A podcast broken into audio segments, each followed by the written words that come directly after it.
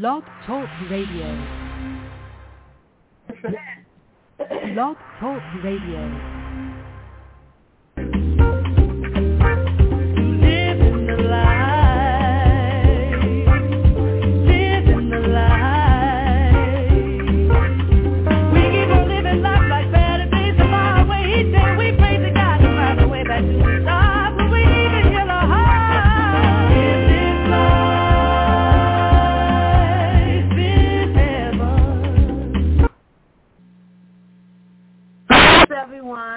Welcome to another Monday. This is the Balancing Show program. I did say that backwards, you know. This is the Balancing Program show on the Jewel Network hosted by Blog Talk Radio. We are Jewel Network, justifiably enchanted with enlightened living. The Jewel Network is a radio frequency of continuous streaming knowledge and wisdom which promotes and sustains the activation of the past, present, evolutionary process of immortality and the unfoldment of the God self in an evolving planetary society. I am your host, Rasheka Harashina, and I am here with our oracle, Dr. Jewel. Greetings. Hi, everyone. How are you? I'm glad to be here. And as you know, here in the United States, this is Memorial Day.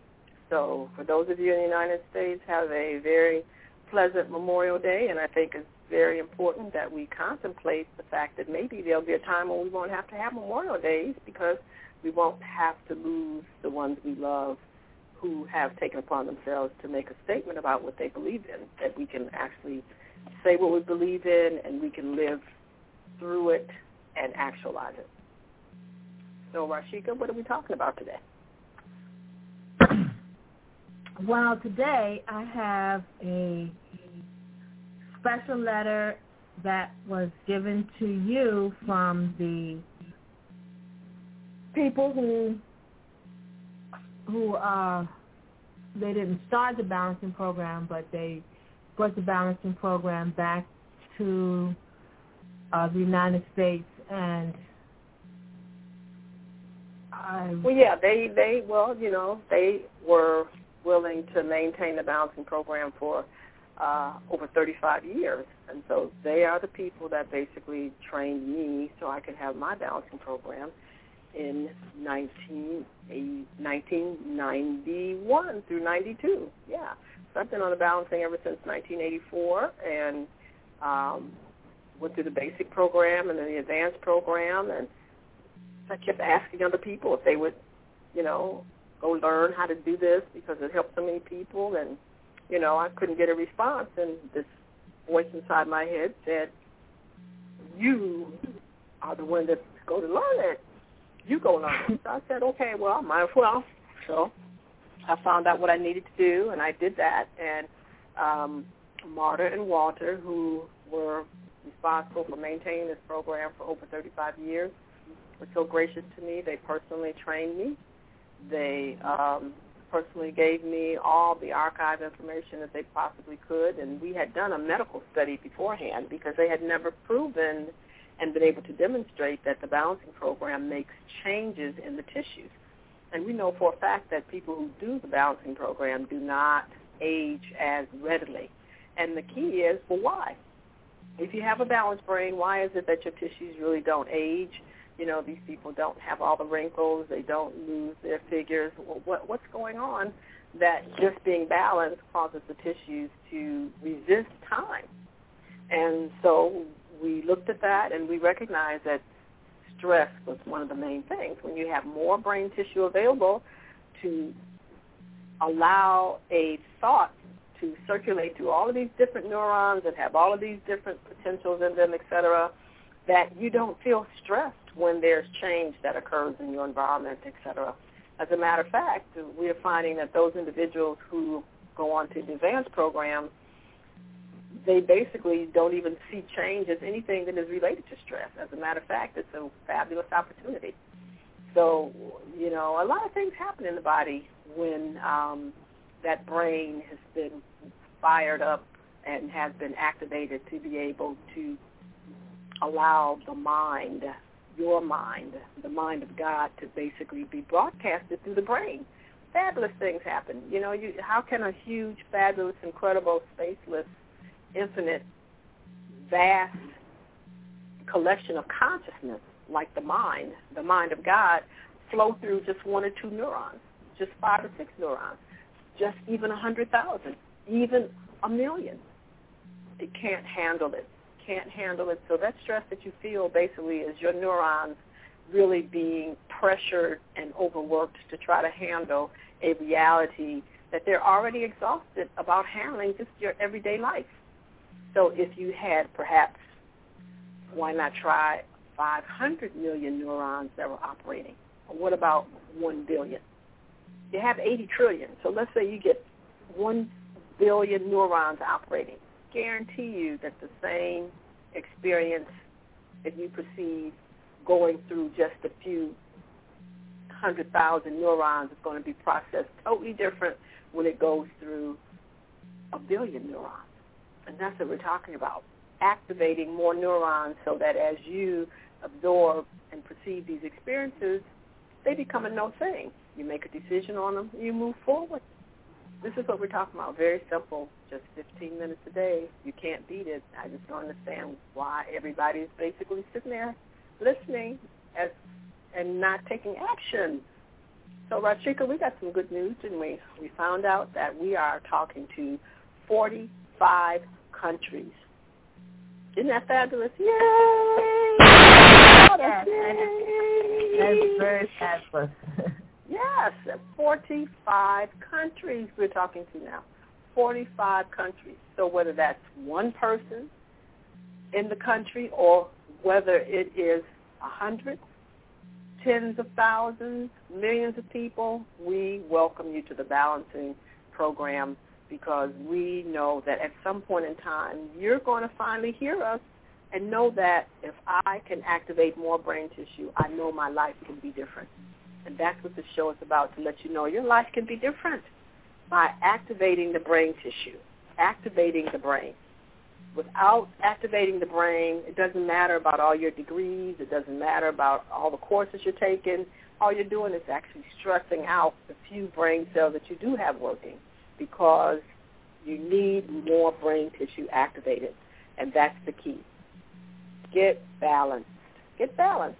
Okay, so Rasheka, what are we talking about today? And welcome Well, out there, all of you 45 countries.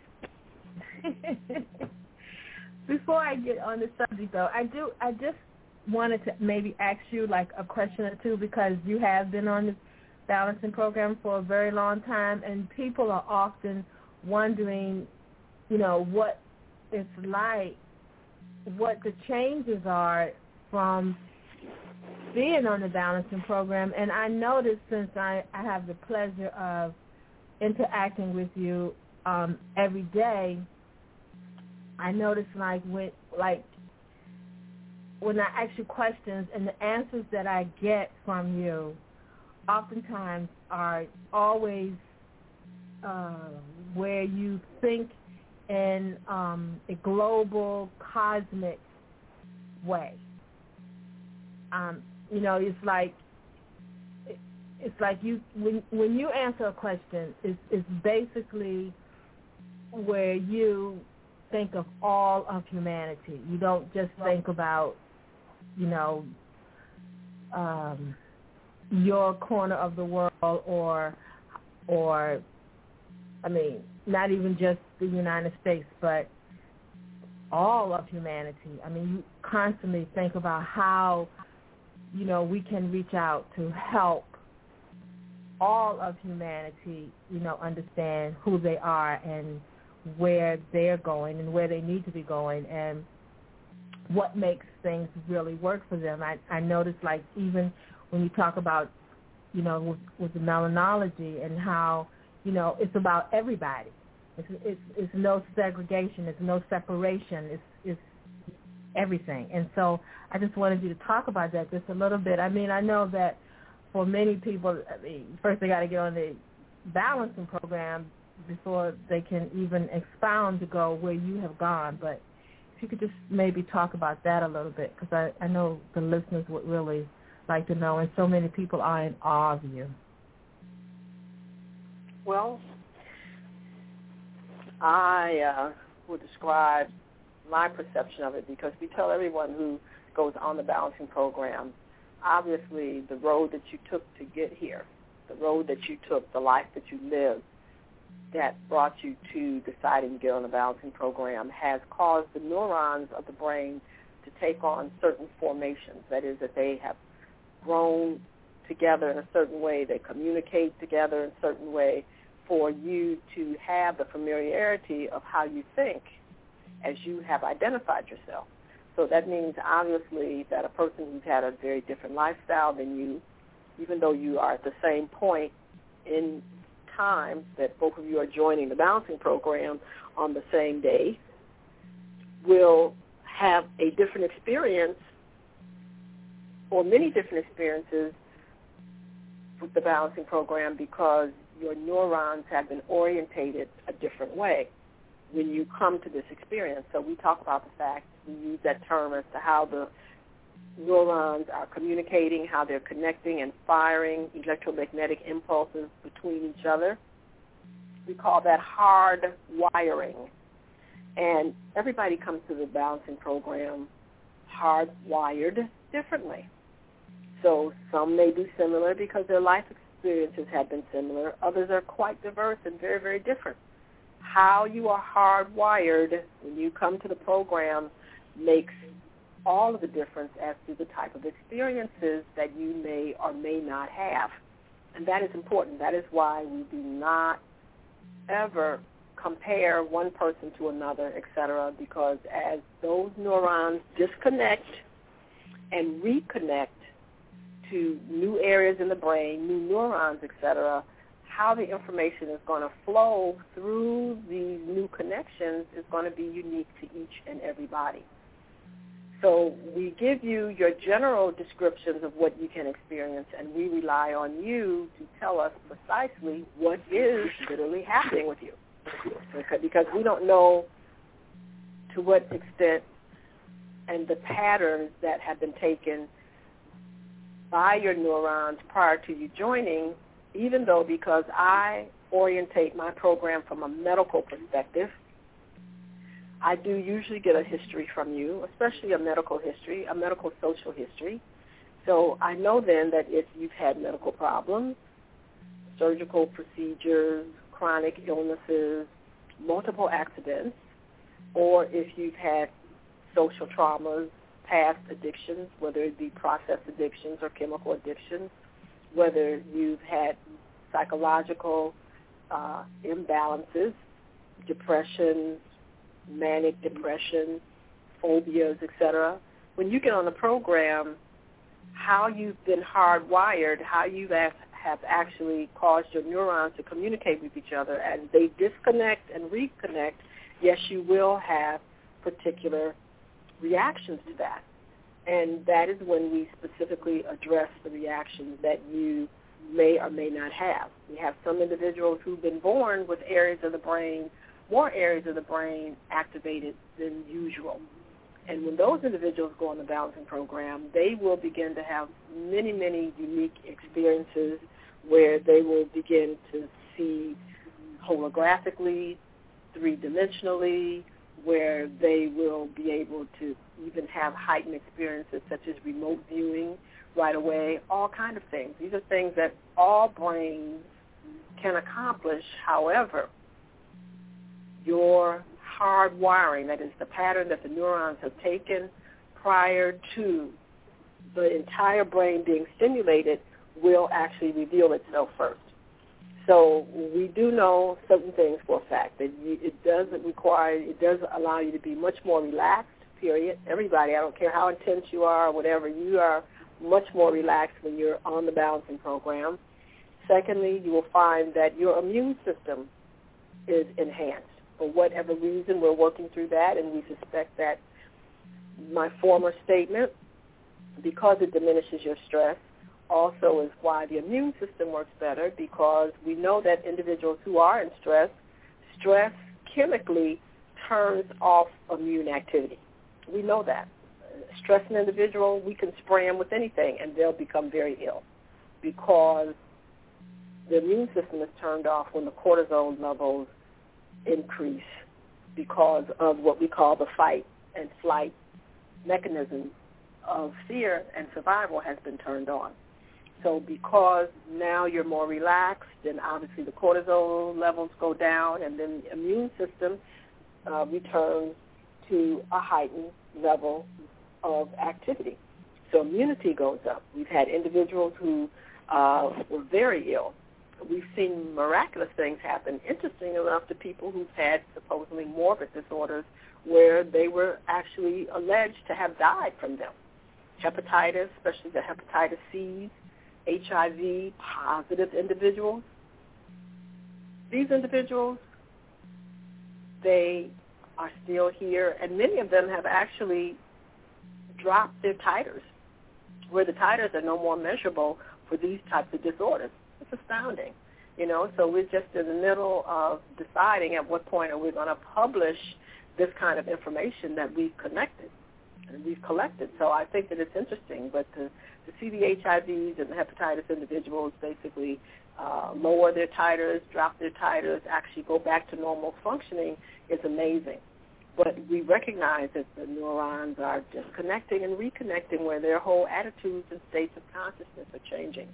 Now, these individuals don't necessarily activate as many neurons as rapidly. That is to say that our measurements that measure the emotional uh, coefficient or the emotional IQ of the individual and then eventually their mental potential don't go up very rapidly because it looks like there's some type of energy exchange that's happening where as these individuals are looking upon these geometric symbols that this energy that is radiating and coming into their body is used to stabilize the instability of the tissues. And so their progress may be very slow. However, their health improves more and more and more. And then eventually, once the health stabilizes, boom, they just really shoot up and you start seeing very uh, high rises in the measurements for the emotional coefficient and the mental potential uh, very, very quickly. So it seems like there's, first of all, the body is taken care of and stabilized, and then the mental and emotional bodies then are amplified with more organized electromagnetic uh, frequencies or flow of energy. Also, too, we see individuals who now, and that's one of the things that's promised to everyone, that they will begin to recognize that what they think does matter. What they think does materialize. And so, you know, most people, their, their minds just, you know, settle on and entertain all kinds of thoughts. And of course, they don't think anything about it, etc. And when they start practicing the balancing program, they will recognize that, you know, oh, I, I was thinking about my aunt, and then boom, telephone rings, here she is on the phone oh, I was thinking about, you know, the person next door and what I, you know, thought was so interesting about them. Doorbell rings. Boom. Here they are on my front porch. And these phenomena will happen over and over and over again until a person recognizes this is not just coincidence. That when I think of these people, they are manifested in whatever way they can. They're at my front door. They're uh, on my telephone. I walk outside. They're standing in front of my face. I open my mailbox and hear something from them, etc. So they're now recognizing that there's a telepathic connection to what I'm thinking and it manifesting in my life. And it causes everybody to be much more discriminating, much more selective about what they choose to think. Now, this was happening all the time, but the individuals, of course, because of the imbalance in the brain, were not able to put a and B together. They could not connect the dots, which is really the chasm that supports victimization. All the people who were talking about how they were victims and how could this happen to me and oh how terrible, they are not able to see the definite connection between what they have been thinking, how long they've been thinking these thoughts, and then the manifestation of the event. And that is because of the brain not being balanced and the corpus callosum not being stabilized where appropriate amounts of electromagnetic energy are flowing into the right and the left hemisphere of the brain.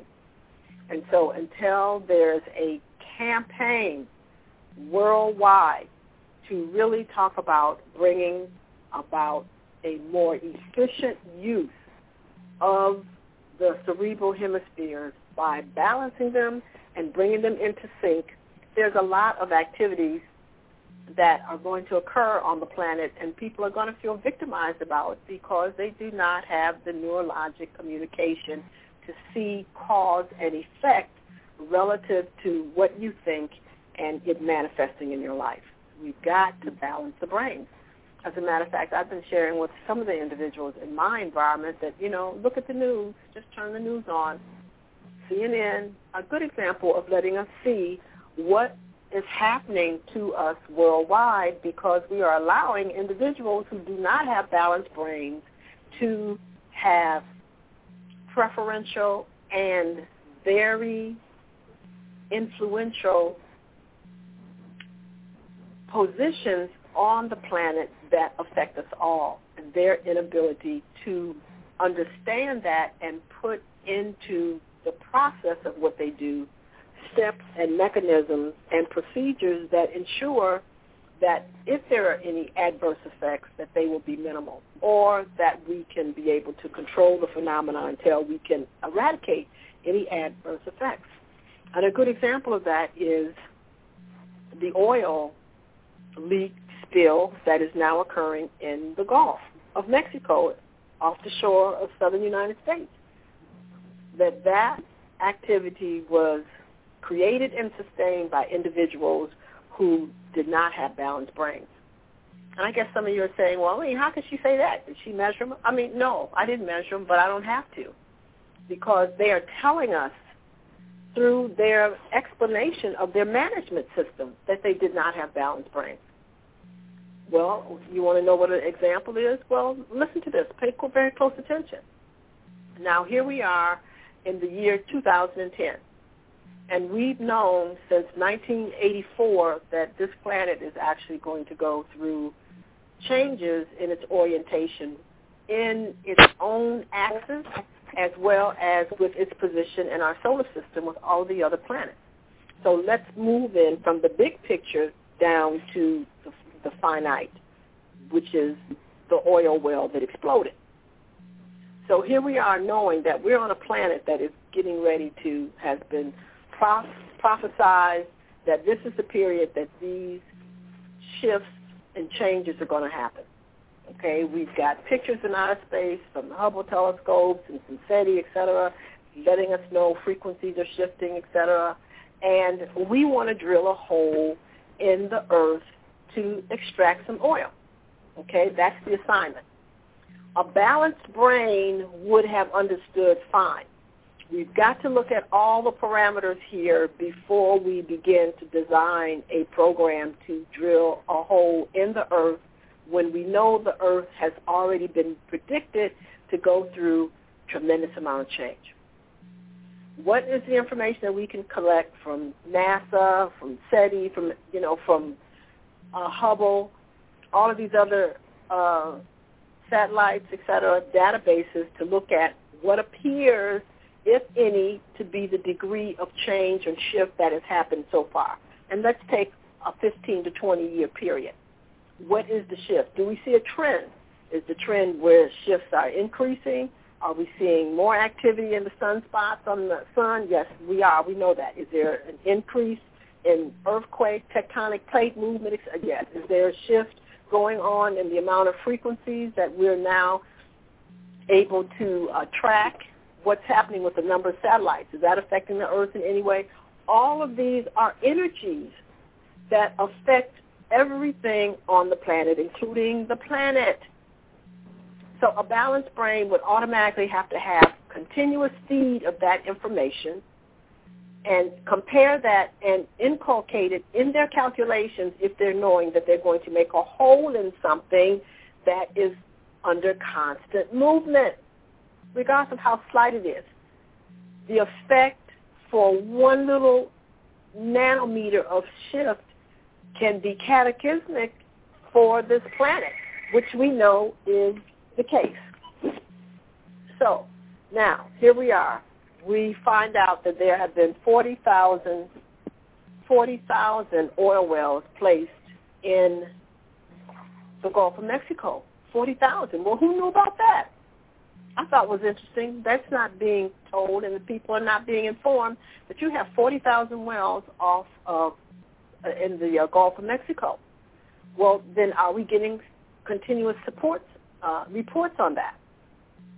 There should be reports where anybody can actually check in and find out what is the degree of oil that's being spilled, where they located, over what they're located, et cetera. All this data is available. And so therefore, what are finally the safety mechanisms?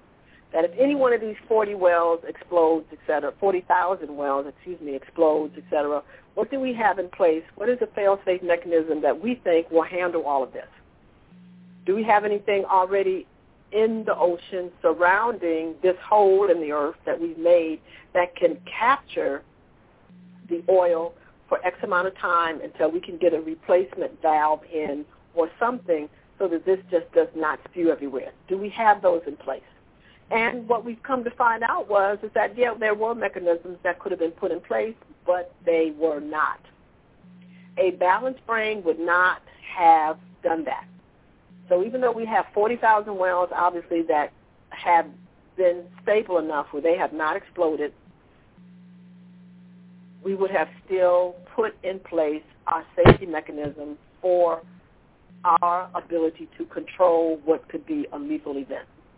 These things were not done. And this is, if you're listening to me, just common step-by-step procedures that we would take to ensure that all of the life forms in the ocean all of the people who are depending upon the life forms, all of the people who are depending on that as a water source, and it is, okay, all of the people who are dependent on their shores and the land being clean, that impl- implementation of a simple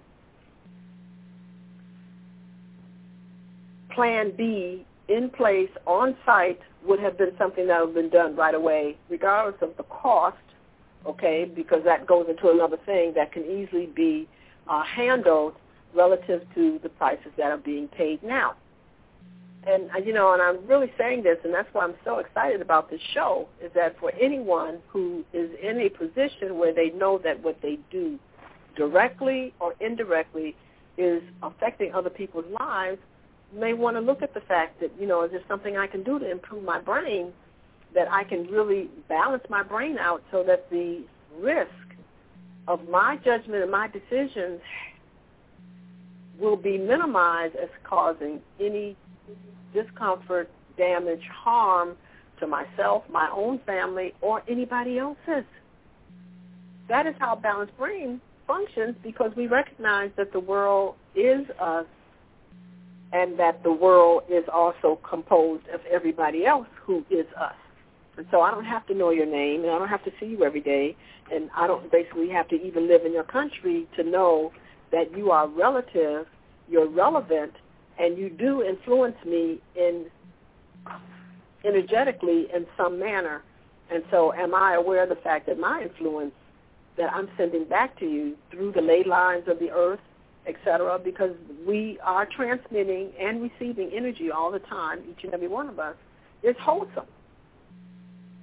However, these kind of realities and being aware of a bigger portion of this huge picture is not available to individuals who don't have enough neurons working. What do you think is really the difference between a child and an adult? Yes, of course, body size, but the main thing is the amount of neurons that are firing. That's the main thing. So we know that the judgment and decision-making capacity of a child is quite different than an adult because of the amount of neurons that they have articulating and communicating that can actually absorb enough information to make a sound decision about their body and the family's body and anyone else that is of importance. They don't have enough neurons yet activated. So therefore, they have to have guidance and data input, which is what parenting is, so that the individuals can begin to inculcate that information into their databases. It also creates the parents a stimulating environment that causes neuronal growth and integration so that at some point they can really see the bigger picture and they will announce that to you and at that point you'll know that they now are able to make decisions on their own. So this is not happening. Too many of us as parents don't recognize what we're supposed to be there for. We don't recognize we're supposed to be there for neuronal growth and integration and to be able to give relevant, appropriate information to the child so they can integrate that into their neurons so that over time as they begin to grow and communicate in a more numerous extent that they will be able to have judgment, accurate judgment, accurate capacities to discern and discriminate their actions and activities in a manner that is supportive of themselves and their environment. So having a balanced brain is critical, and we every day are suffering from our relentless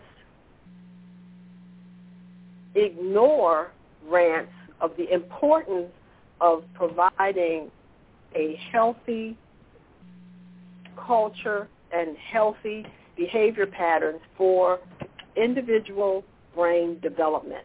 This is what we are recognizing we're suffering from.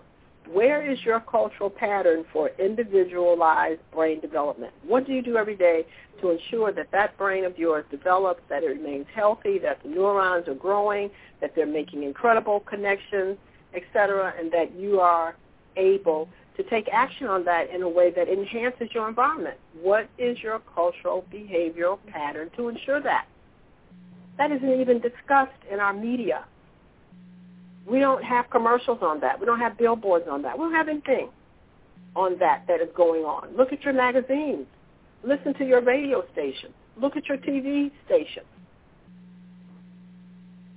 We have not collectively as a culture decided that this is important, even though we are suffering tremendously for not putting it as a huge priority on our list of things that we have to nurture so that we can continue to be a grand and totally and, and evolving being. These are very, very important. So I know that was kind of a long explanation, but you know, I just had to bring that into play. And yes, that is what happens when the brain becomes really integrated. When you have one brain, because you now have grown the corpus callosum, the right and the left hemispheres of the brain are not separate anymore.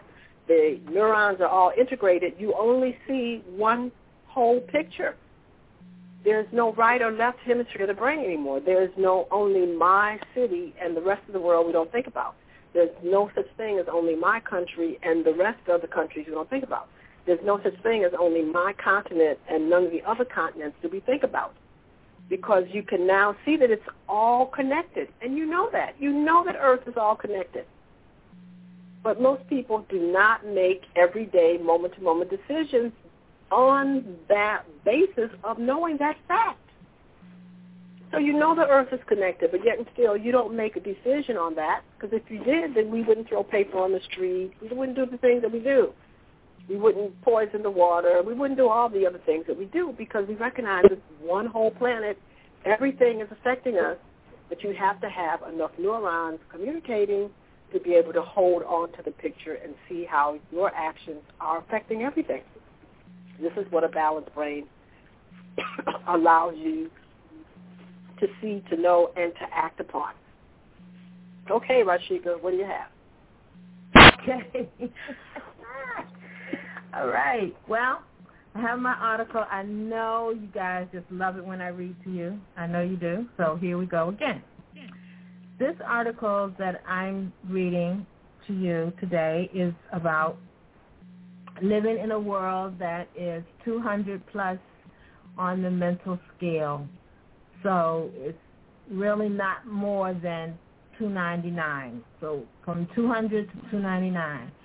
And you can go to my blog um, through the Jewel Network, and I have posted the mental potential chart on the blog, and you can see where the 200 um, lie. It's about 80% of the world population function function in the 200s. So the Oh, that's very important, Mashika. You got to no, no. You got to say that clearly because people have to understand. You got to Okay. say that clearly. They got to know that what we're looking at right now, when we talk about measuring mental potential and emotional coefficient, most people are functioning in the 200 range, and that is significant here. Why? Because what does that say? These people can or cannot do, and uh, Rasheka, do you have a chart there where you can look at that and basically tell people what is what are the uh, capabilities of the 200 range individual? Okay, because what it is is what we're basically seeing right now. You know, those are the skilled labor workers. Yes, they are unskilled, skilled, and highly skilled workers. Right, They- exactly, and that that's where we are. Yes, that is where we are. Yeah, so uh, uh, yeah, look at this. Okay, so it's the capacity for basic office and factory work. Okay, um, cannot grasp concepts of machinery very well, but can perform repairs and can uh, drive and operate machinery. Okay, uh, the lower portions of this range, these persons have a very, my chart is so little here, uh, yeah, limited sense of responsibility, and they have difficulty uh, even learning the alphabet. Now, see, I, and that's now really when you're at, literally at 200, which I think is interesting because, you know, we've got these campaigns on the planet now, you know, talking about anti-illiteracy and that kind of thing. There's a large number of people on the planet that still are illiterate, that they cannot read, etc. So I want you to understand here that we have a large population of people that are not functioning at the level that is necessary for the quality of life that has, is being projected to them in the images that we hang around in our environment, on TV, etc. This is very, very important. So I say to most people that, you know, as long as you're functioning in the 200 range, let's talk about this, Rasheka, 295. Okay, these are the finest precision skilled uh, workers. These are the watchmakers, the mechanics, auto mechanics, electronics and TV repair people, um, the trades individuals. These are the office managers, the secretaries, the teachers, hotel operators, chefs, salespeople, draftsmen, and small business operations. That is considered the highly skilled with the mental potential of 295. Now, the chart I'm looking at says that you have the capacity to have a mental potential of 800. 800. Okay, so if you subtract 800 from 295, that lets you know how many more points on this chart you can develop your brain. Now, when we start talking about people who are in the 400 range, 395 to 400, there's only 2.5% of humanity that scores in that range. 2.5%. Right. 2.5%. And so that's why we're having the problems that we're having on the planet. Because, first of all, there's only 2.5% of individuals who are at the level that they can make decisions and be able to see the bigger picture. Now look at this, 410. These are expanded vision makers. This group are the pioneers. They are the pioneers in new concepts for humanity. These are the editors, the lecturers, the doctors, the attorneys, the news commentators, scientists, inventors. Okay, these are the individuals at this level, 410, which we call transition to the higher mind. Okay, now you have to understand that that's what the 410 people are doing. They still are nowhere near 800. So if the 410 people are your attorneys and your doctors and your commentators and scientists, inventors, uh, innovators, okay, the tops in the profession, then guess what they would have been able to do if they were on the balancing program? Moving That's from true. 410 to, to 800. And this is what I'm saying is that, you know, this information not being made a standard in the world culture. We have so many problems on the planet, and the answers are right here. They're in our brain. They're in us, but we can't access the answer because the brain isn't developed and integrated. And so we're just sitting up here like little babies, uh, you know, wondering why we're being punished. Some people are on that trip. That, that lets you know where they are in their brain development, that they think it's a punishment. Others are like, well, you know, we just going to party and have a good time and, you know, everybody's going to die. That's their mentality. Okay, we know how they're hardwired. Then we have individuals who are, you know, terrorized and frightened to death and wondering when the end of the world is coming. And then we have other individuals who say, you know, we can solve this. Yes, we really can. And they're just looking and looking and looking for answers, but they're looking outside of themselves instead of inward. So they don't even know. They know that there's a way. They know that there's an answer, but they're not going in for the answer because they, again, are missing the understanding of the avatar that they're in and what it comes equipped with. So we have the scientists at 410 that have already told us that your body is incredible. You got genes that haven't been programmed yet. You got all kind of information here from thousands of years ago encoded in your genes. You've got a part of the brain here that carries 10 million years of information, the cerebellum, the most dense part of the brain. So why is the search for the answer always out instead of in? But look at our society. Whoever gives you the roadmap on how to go in. So of course there's more information out now saying, well, you should meditate more and you should relax and whatever else, etc. And that is true. But there's also, just like there's a standard way of teaching an individual the ABCs, the A never changes, the B never changes. These are standard. They're a standard mechanism for individuals to be able to access their inner selves. And this isn't happening. This is not happening, and this entire planet is suffering because we are not going in for the answers. We are not recognizing that I have to ask myself, what did I do for my brain today? And that's great if you want to play a brain game. That's cute. Okay, we got little brain games now on Nintendo. You can do that, or you can go to the brain gym. But we're talking about on an everyday basis, what can I do that's time efficient, that will basically allow these neurons to take on a universal pattern of communicating that will get me where I want to go. That is not basically being discussed and broadcasted, which is why we just said this just has got to go public. It cannot be just by word of mouth anymore. And that is definitely going to, you know, create an increase in people wanting to have it and whatever else, et cetera. But again, that's part of the growth mechanism, and we'll do the best we can. But people need to know that they can develop their brain and activate their neurons in a systematic way so that we can basically change what's happening on the planet. We can change what's happening in our lives. We can increase the longevity of our tissues and not burn them out because we've been cavalier and don't know how to operate an avatar, a body. We can change all of this, and this is fabulous. But we got to take the baby steps, and that is, first of all, we've got to activate the brain tissue, get rid of the separation and division that is there because this is a whole planet, not a half one. And so therefore you've got to make the brain take on the configuration of the planet. Make it whole. And then you can see the whole picture. It's very simple.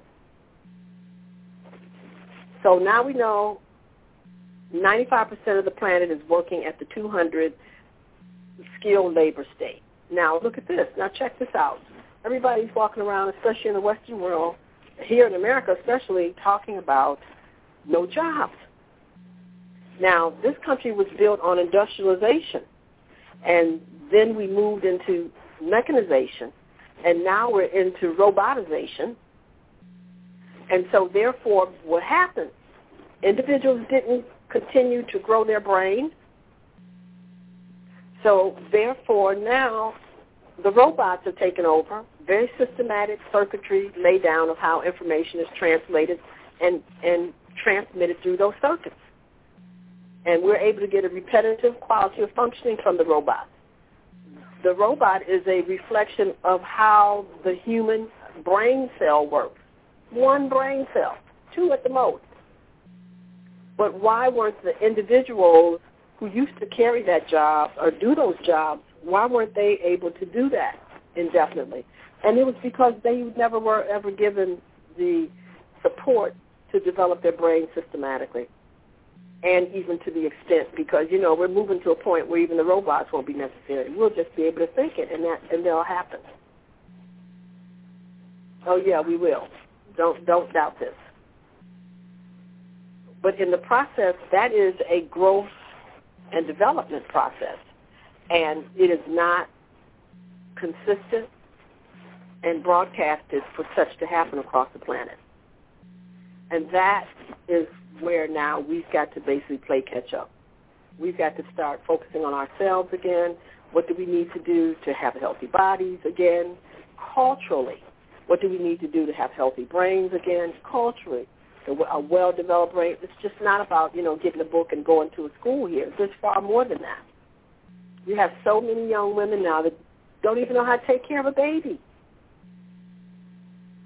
And so it's amazing to me. I sit back and I was like, now, how did this culture ever think that they were going to have a systematic way of taking care of children when it's never ever been systematized?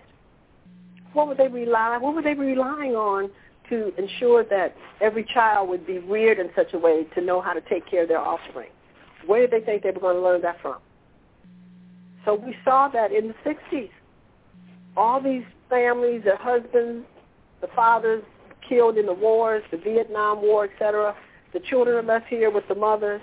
Where is the systemization that was going to happen where those children were going to be able to be reared in a systematic way because information was flowing, even though there's only one parent to carry this out, so that the child would basically not be neglected or have an imbalance in rearing skills. That was totally neglected. Nothing was done. And so now we have children that don't know how to tie their shoes.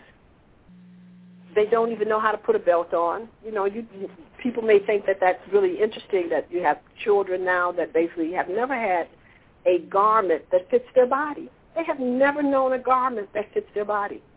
Everything that they put on is two or three sizes too big. They don't even have a good sense of their own body image. That is one of the things that clothes would do. It would actually keep you aware of your body as it moves through space in time because you had something that was giving you information back. As you moved, the fiber would move. It would stimulate the outer brain, your skin, and you would basically know where you are in space. Your proprioception. None of that now is happening. So everybody basically is wearing one size fits all okay? And I don't know how individuals think that they're going to be the master of their environment when they now only have one hand. Most of our children, especially the males, only have one hand because they have to use the other hand to hold their pants up with. And that's amazing. I'm like, that is amazing that you have to walk up the street for hours holding your pants up. And you have only one hand to navigate your life with and even the belt that you have, it still doesn't hold up your pants, so your your hands are not free. They're walking on the bottom of their pants, etc. I'm astounded. And this society is allowing that to go on, knowing that these children are in critical, crucial stages of development, where they need as much feedback about what's happening in the outer world back to their body so they can all build the neurons so they can build this self-image to be able to go on and do incredible things. And they can't. They're already imprisoning the brain. We only have one hand to work with because I got to hold my pants up. And any type of style that would inhibit neurologic development, that would inhibit the development of accurate proprioception of self in space and time is something that no parent who understands the importance of how the brain develops would ever want their child to experience. We don't care who's wearing clothes like this. If it's going to impair your neurological development, we're not financing it. We're not standing for that in this family because we are anticipating that you will be able to take your place in our society and do great things in moving this planet forward in whatever way that may be. Art, dance, mathematics, science, biology, zoology, whatever. But not to be dysfunctional and crippled because you wore clothes that didn't fit. You basically crippled yourself from. But nobody is seeing this because the brain is not balanced. So how are we going to get 95% of the world's brain developed that we can get them up to the 400 level?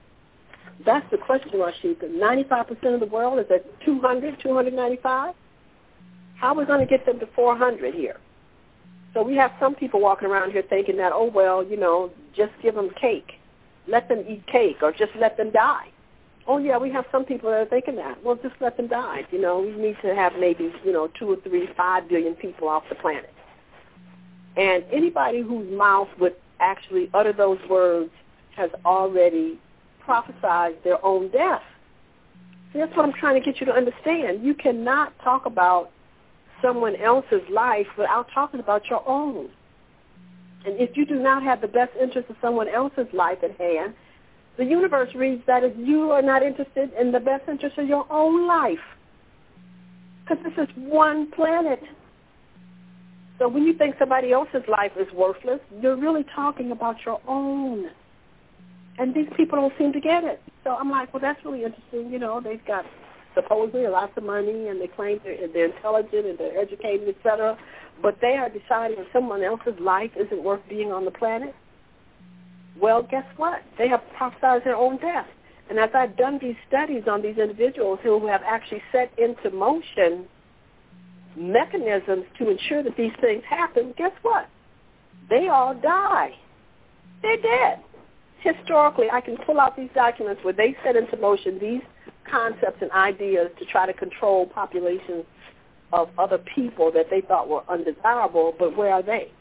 Are they here? No, they're not. They are just as dead as they can be because the small-mindedness, the imbalance in your own brain to think that you could plot a course for the demise of someone else's life is because you don't understand how the life streams flow on this planet and you then really are devising a scheme to terminate your own life. This is what we're looking at here with this Gulf oil. The Gulf oil is spilling into the Gulf. It's going to get in the Gulf Stream. And everybody's going to be affected for this. Everybody, your drinking water, your bathing water, your fish, your plants, everything are going to be affected, and you're way on the other side of the planet. That is why we've got to start recognizing that each and every one of us contribute to these conditions. And what have you done to make sure that this condition can't happen again? Well, one of the things you can do is definitely decide to get that brain balanced so that you won't be one of the individuals working under those conditions so that something can happen and then here we are, the whole world is poisoned. And, you know, as valuable to me as those lives were, and I don't know who those people were that were on those oil rigs that blew up and they were all destroyed, they all knew that they did not have a plan B if something happened to that oil rig. They knew that, and they did not basically do what they needed to do to sustain whatever mechanisms they had in place. And they lost their lives because of it. Trust me. So you can't even be a part of something that is raggedy and not efficient and think that it's not going to affect you. It is. That's why I say you cannot be on the streets and see paper and trash and think, oh, well, you know, that's the people, they're, they're supposed to pick it up or somebody over there. No. If you see it, you pick it up. And if your insecurities and fears jump in your brain because, oh, maybe that's somebody that had AIDS or somebody that, well, guess what? Then that means that you got it. You got it anyway. And so you're going to leave it there so that it, it's going to poison everybody? Right. No. See, we've got to stop that. And that can only stop when you get more information. And to balance the brain is the easy way to be able to assimilate information. Because if you're trying to cram a lot of information in the same old neurons, it becomes stressful because they're overloaded already. And you've got 80 trillion. So let's get busy and activate those. Okay. I don't think you should ask me any more questions today. I'm really hyped up here on what I see going on on the planet here. And I recognize it is because these people's brains are not balanced. And this is so simple and so easy. We're not asking you to cross the waters. We're not asking you to do any of that. We're just saying, come on, please get the brain balanced. That's it. Thank you. Thank you, Dr. Jewel. So this is the Balancing Program show on the Jewel Network, hosted by Blog Talk Radio. And I am your host, Rasheka Herr-ra Shenna, along with Dr. Jewel. And we are at question and answer time, and we have a few questions in the chat room.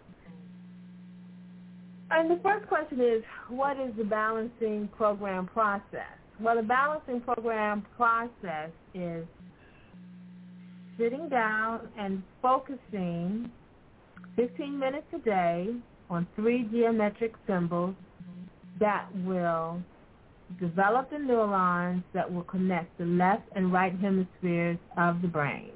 It's a very simple process, very easy, and most people don't even realize that the two hemispheres are connecting. But it does happen, and um, it's fabulous. Well, let me just put some information in there. The main thing the balancing program does is that it stabilizes the two cables of tissue known as the corpus callosum that allows the neurons from the right hemisphere of the brain to the left hemisphere of the brain to completely communicate. That's what it does. And when that corpus callosum finally is in full development, then information stored in the left or in the right hemisphere of the brain can easily traverse where now there's an equilibrium and the information is seen and used to make whole, complete pictures. That's what it does. It's a 15-minute process. We have some people who are doing this 15-minute focus. It is a focus exercise. They're doing it twice a day. Some individuals are doing it three times a day because they really want to get those neurons stimulated, that corpus callosum developed, so that they can move on with their with their life. Now, you know, we are monitoring those people who are doing this program more than twice a day because they have tremendous change, and it's just like anything else. You know, if you're just trying to learn how to drive a car, we don't recommend that you start out driving at a rate of 100 miles an hour because you've got to learn the mechanism, learn the car, the field, et cetera. And obviously, the higher the speed, the more out of control the car can go or become, and you have not developed the skill capabilities to be able to manage a vehicle traveling at that speed. So we, we have to watch you, and there's certain reasons why we would consent you to do that. Most of the time that we don't. Now, in the chat room, they made some very interesting statements here, and I want to bring it to your attention.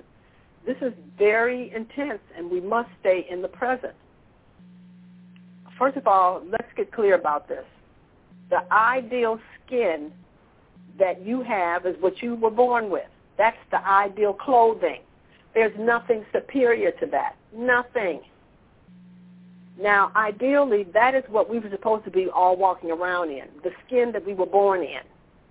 But because of the unawareness of the need to develop a brain and to basically introduce concepts that embrace the entire body, not just certain areas of the body, you fell into a perception created by a paradigm known as shame, judgment, and criticism.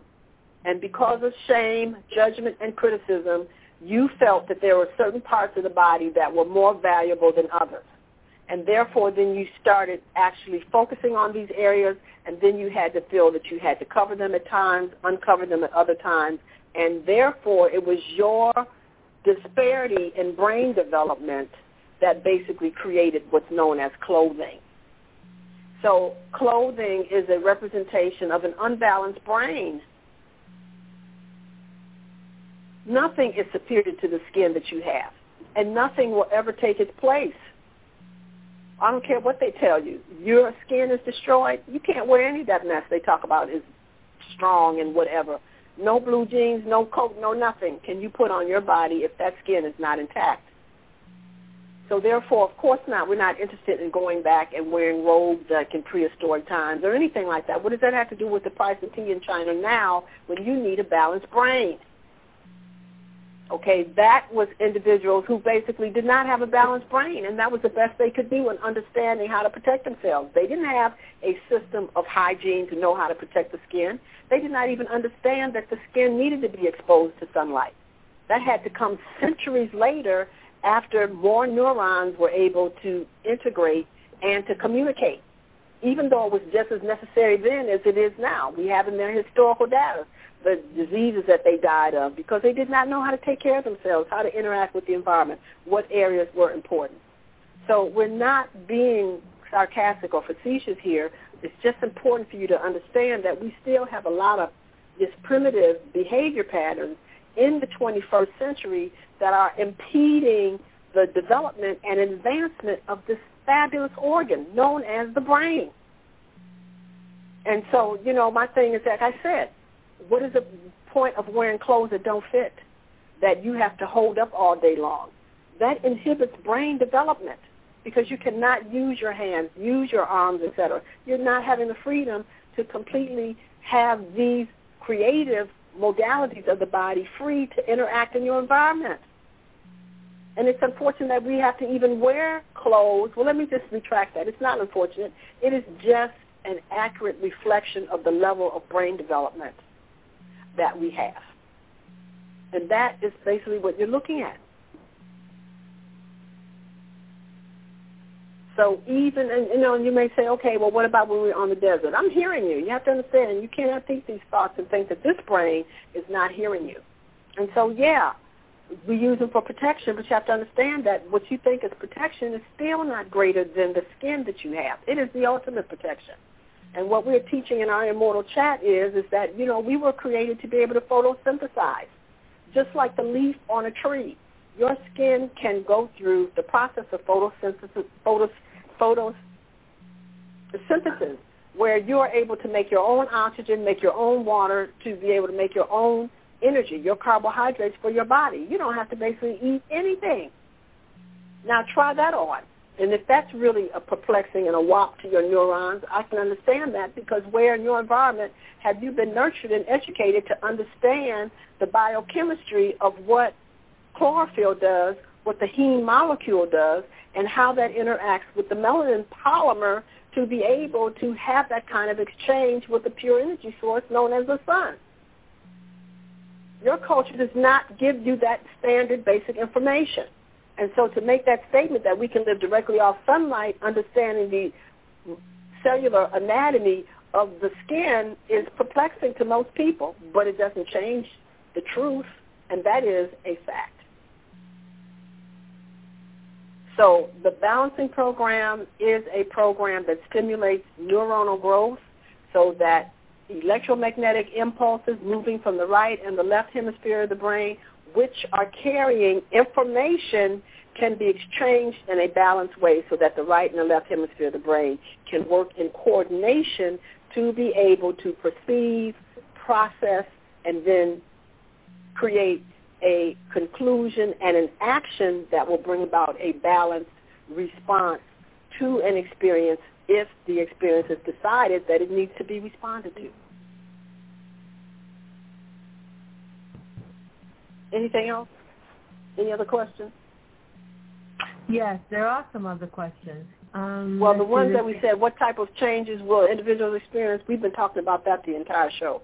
So let's move on. They obviously came in late, and we can find out about that later. Okay. Okay. So I've already talked about our stress levels, what happens, that kind of thing. So these things I'm seeing are redundant. We've answered those. Any new questions? Well, there's the question: Do you know who who are influenced, the influential folks using both hemispheres of their brain, preferably in the arts, and how do you gauge how functioning is their brain? Well, we have individuals who, in the past, we know what their brain uh, capacities were, and yes, they were very influential in the arts. Yes, you do know of who they are. We do not discuss the measurements of people who are alive. Why would we? They have the right to have their own privacy, and if they want to tell you what their measurements are, then they obviously have the right to do that. But for those people who decided to move on and leave their avatars here on planet Earth, which is what you call death, yes, we do have their measurements, and we have charts that we can send those to you, and you can take a look at them. But we do not give measurements on people who are still in their avatars to the public because they that's personal information, and they should have the right to do that on their own. Next. Okay, so we have a question on the line. Area code 216. 216, you're on the air. You have a question? Good evening. Yes, I'm wanting to know how can you help someone who is plagued with uh, sickle cell and desires to walk, yet is unaware of how the body and the brain can operate. What can we do to help someone? Okay, now I'm not really clear about the, whole composition of the question. I did hear about sickle cell. Sickle cell, as you perhaps think of it, is not a disease. That has been misinformation. It is not a disease. It is a, an environmental adaptation. These individuals are quite resistant to the disease known as malaria if they were in, in malaria-infested environments where there are uh, mosquitoes that carry that parasite. So it is not a disease, it's an environmental adaptation. And what we have noticed is that when these individuals are no longer eating their indigenous diets, especially they're eating diets that cause the blood to become very acidic, the pH of 7 is lost, then the cell actually takes on this abnormal formation and can actually cause ischemia in the bones, in the tissues, because these cells pile up in the arteries and cause actually microthrombi, or what we call little blood clots, and diminish the amount of oxygen in the tissues beyond the little blood clots. But when we actually neutralize their blood, turn the blood to a pH of 7 again, they don't have any crises. They're not having a problem because it's a blessing that they have sickle cell. That's what hasn't been told. You've been totally polluted by this in- misinformation, and that was given for reasons that really weren't in the best interest of humanity in a way. That's all I'll say. But the key here is sickle cell is an adaptation or environmental adaptation. It's not a disease, but it can become uncomfortable for people who do not know how to eat with this particular type of unique blood quality. They must keep a neutral pH in the blood, which is in everybody's blood. They need, but it's very important in their blood that they learn how to keep a neutral pH. They cannot have acidity in the bloodstream. It does cause problems. Now, everybody should want to basically have a balanced brain. So they shouldn't have to have any particular affliction of any type to want to use their brain to the greatest capacity. And so I think that, you know, an individual who may be having a sickle cell crisis or whatever should not be enticed feel as though they've got to balance their brain just because of sickle cell. You know, we don't want to continuously reinforce that we only make change under dire circumstances.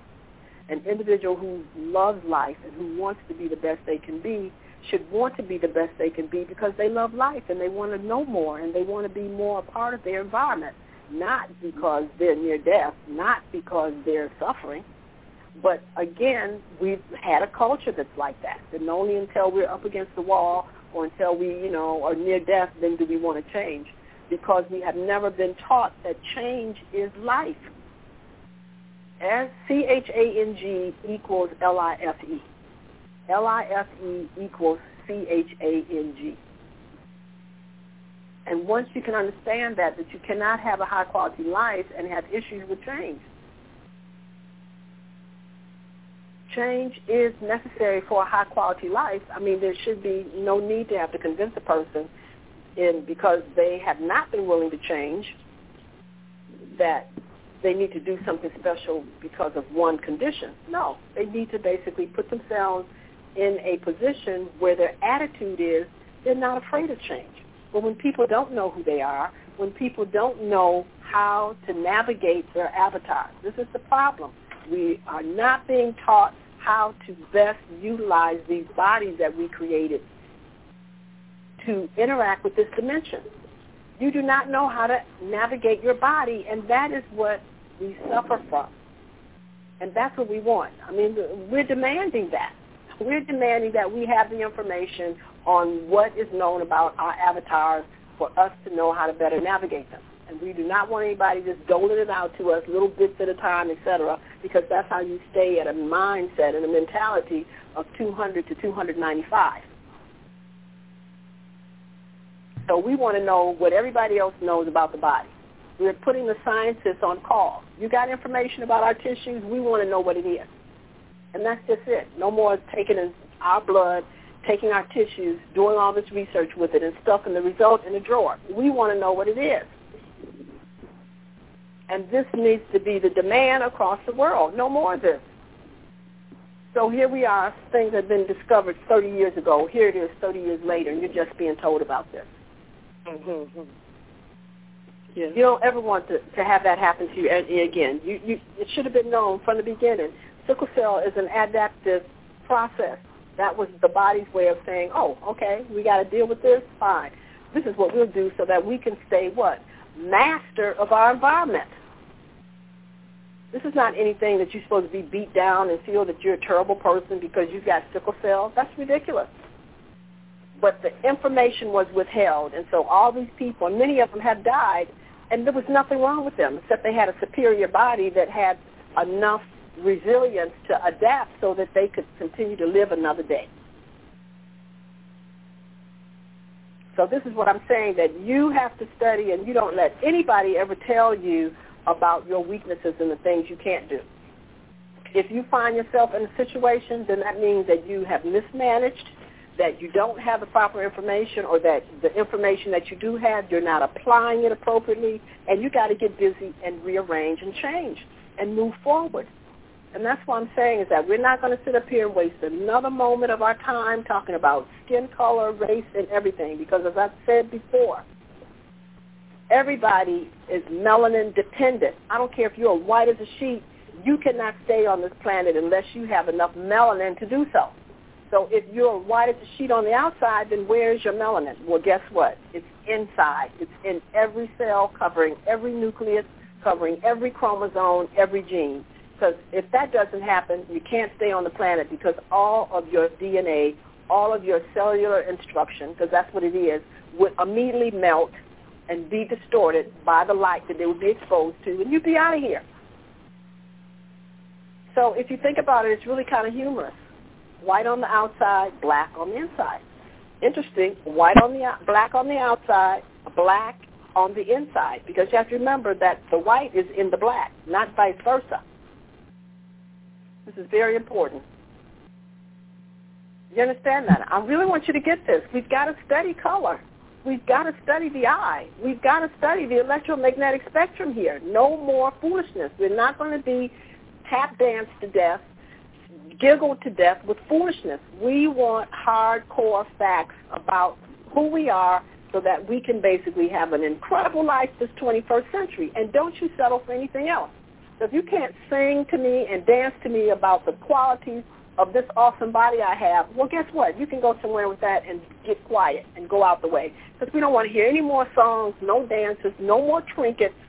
We want the hardcore facts about this body because we have what? a date with destiny. And don't let anybody sell you short. for anything less. Your date is not with the grave. You got a date with destiny, the highest thought you can think. That's where you should be. Not with no grave. You don't have time for that. This body is immortal. We got people's tissues in, in these test tubes all through the labs of this country, all through the Western world, that these people's bodies have been dead for scores, and their tissues are still alive. So don't let anybody tell you that you have a limited lifespan that your tissues aren't immortal. You just don't have a brain that can run an immortal body, and that's why you suffer. You're burning out. So we need to get busy here with getting some facts here. So this singing and dancing business, that's over. You know, so people want to talk about, you know, how the Indians and these other native people were cajoled and trinketed out of their birthright. Well, guess what? All everybody is being cajoled and trinketed out of their birthright because I don't care who you think you are. If you're hitting the skids and your body is shriveling up before your very eyes, you are suffering from lack of knowledge. And it's very important that you get some so that you can save the greatest thing that you have, which is your avatar. Because if your tissues can live for scores of years in a petri dish, I think that they'd be much more at home if they could live in their own natural environment, which is your avatar. But nothing can tolerate the chemistry of an ignorant brain. It is one of the most lethal things on the planet. Cannot do that.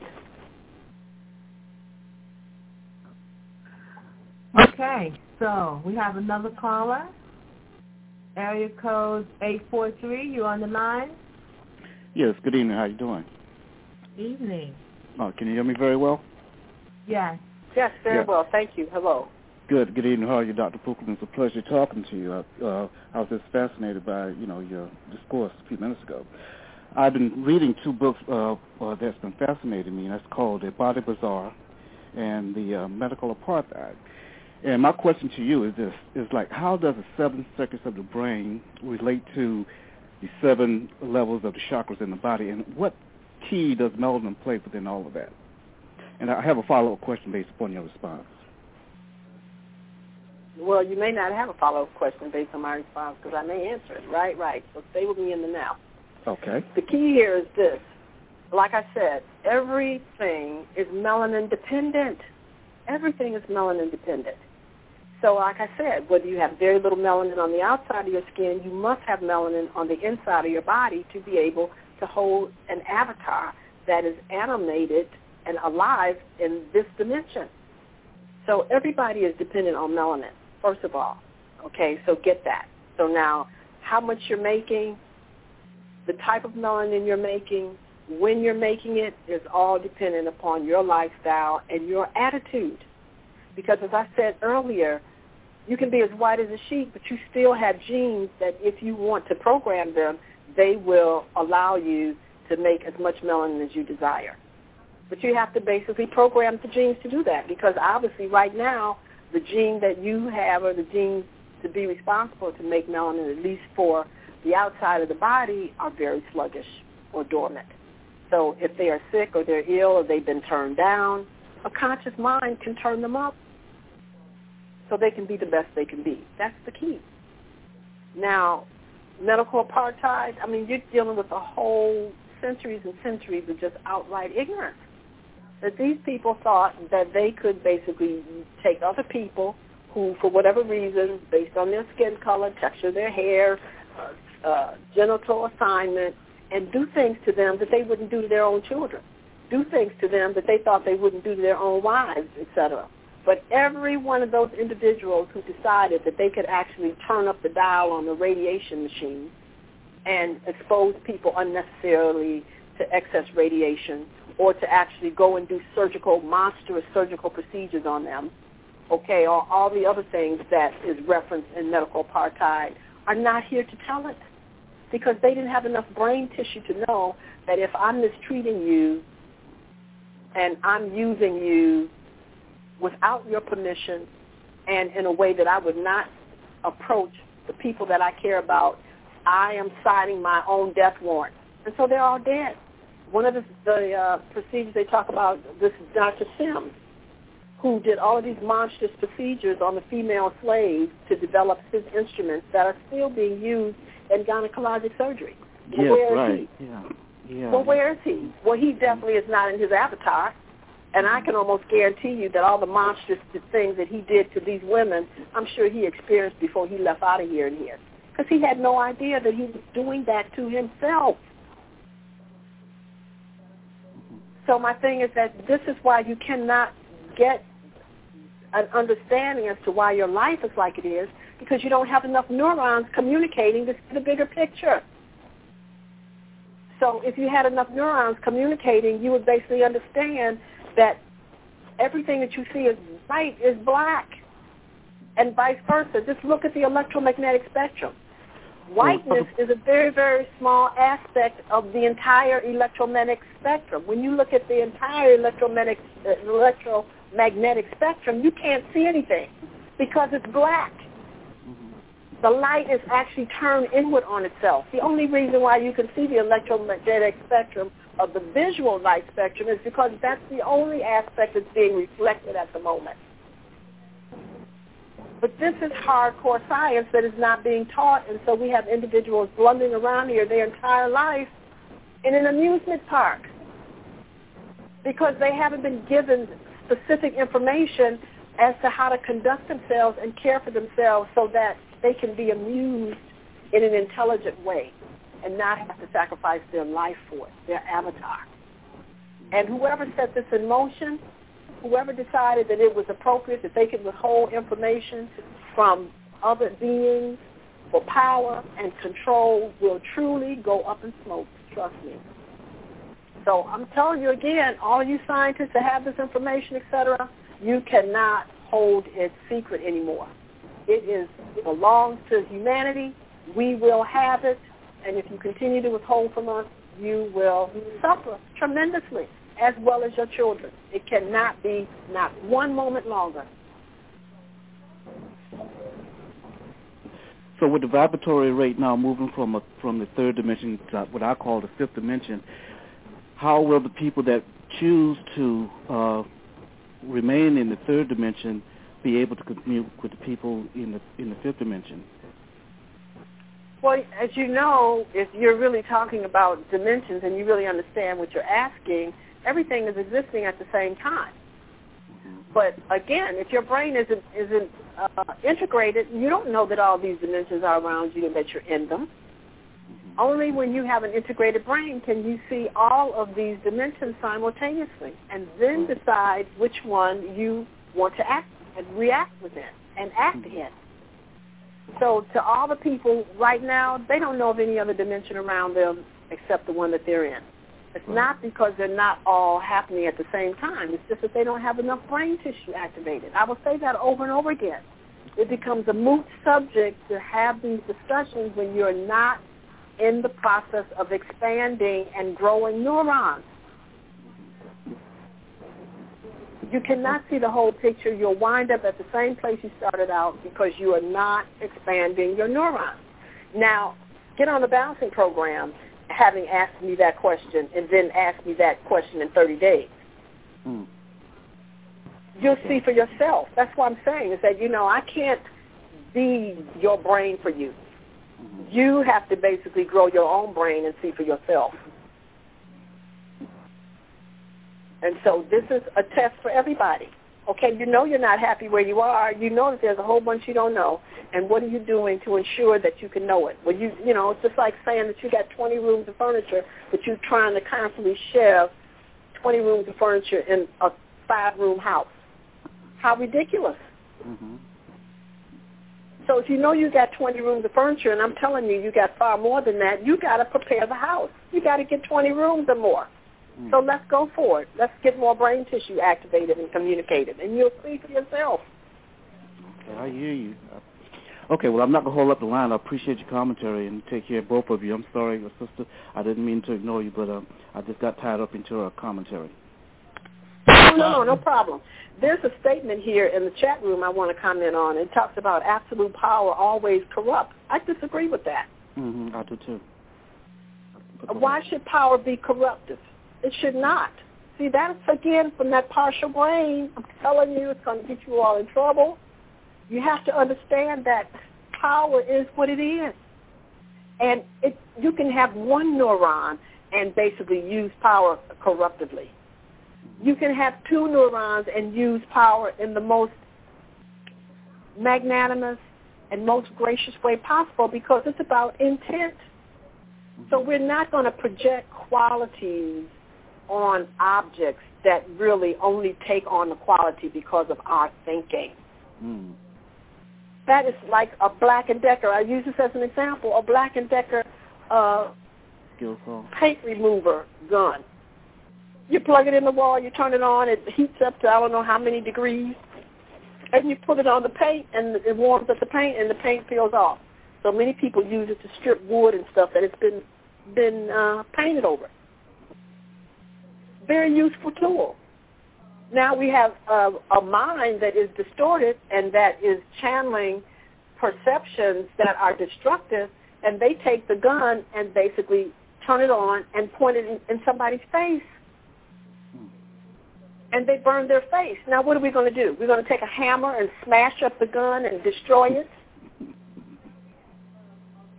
Mm-hmm. I don't think so. The gun was never a problem. Right. It was created for one particular purpose, and we got a mind that decided to abandon the proper use of this and use it to express their imbalance, and they cause harm to other people. We're not going to destroy the gun because of that. It is the individual and his mindset that we need to now find out what is the pathology that you would want to do something like that. And of course, what has happened? Now he has set his life or her life into a total different direction because there's no way you're going to do that to somebody and not have done it to yourself. True. So if you caused a limitation to someone else because of your inability to reason and to understand the laws that are being asked of you, then now you also then inhibit and corrupt yourself, and you have to deal with that.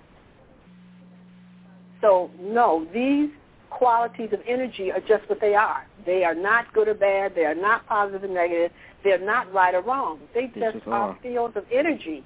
Mm-hmm. And it's for us to be able to have enough neuronal communication and balance in our brain so that the mind that we have, which is vast, infinite, and incredible, can funnel through those neurons to give proper, balanced instruction to our avatar.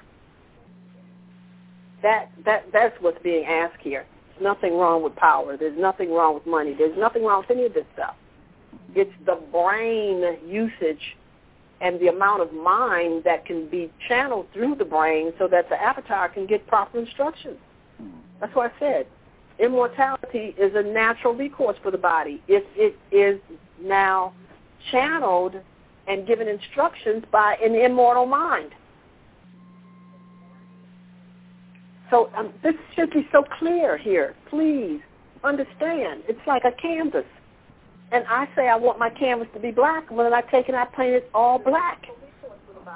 If I say that I'm immortal, then I basically send that awareness to all my cells in the body, and they become immortal. Mm-hmm. Mm-hmm. If I say that they're dead, then I send that through my body, then that's what they do. They die. Mm. It's about a state of consciousness here. But you got to have enough neurons to be able to hold on to these concepts and to nurture them so that the neurons of the brain make format, permanent circuitry that continuously sends this information to the tissues so the tissues are always prepared to take this action. Mm-hmm. Mm-hmm. Okay, we got two minutes. Anyone else?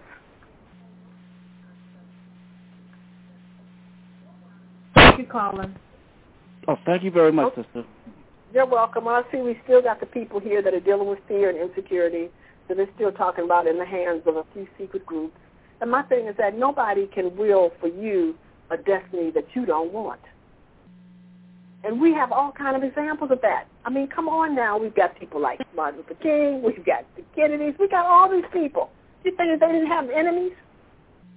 But it didn't matter because their life was what they said it was going to be. They didn't care about what anybody else thought. And what did they do?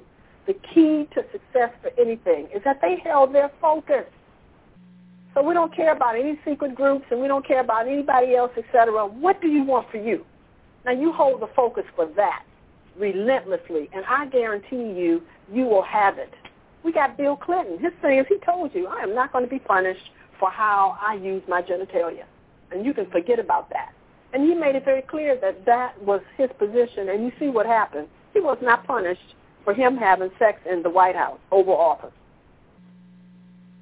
The highest office that you all have given, the highest job, he was very clear about that because that's what his focus was. And nobody could do to him anything that was outside of his focus. That is the law.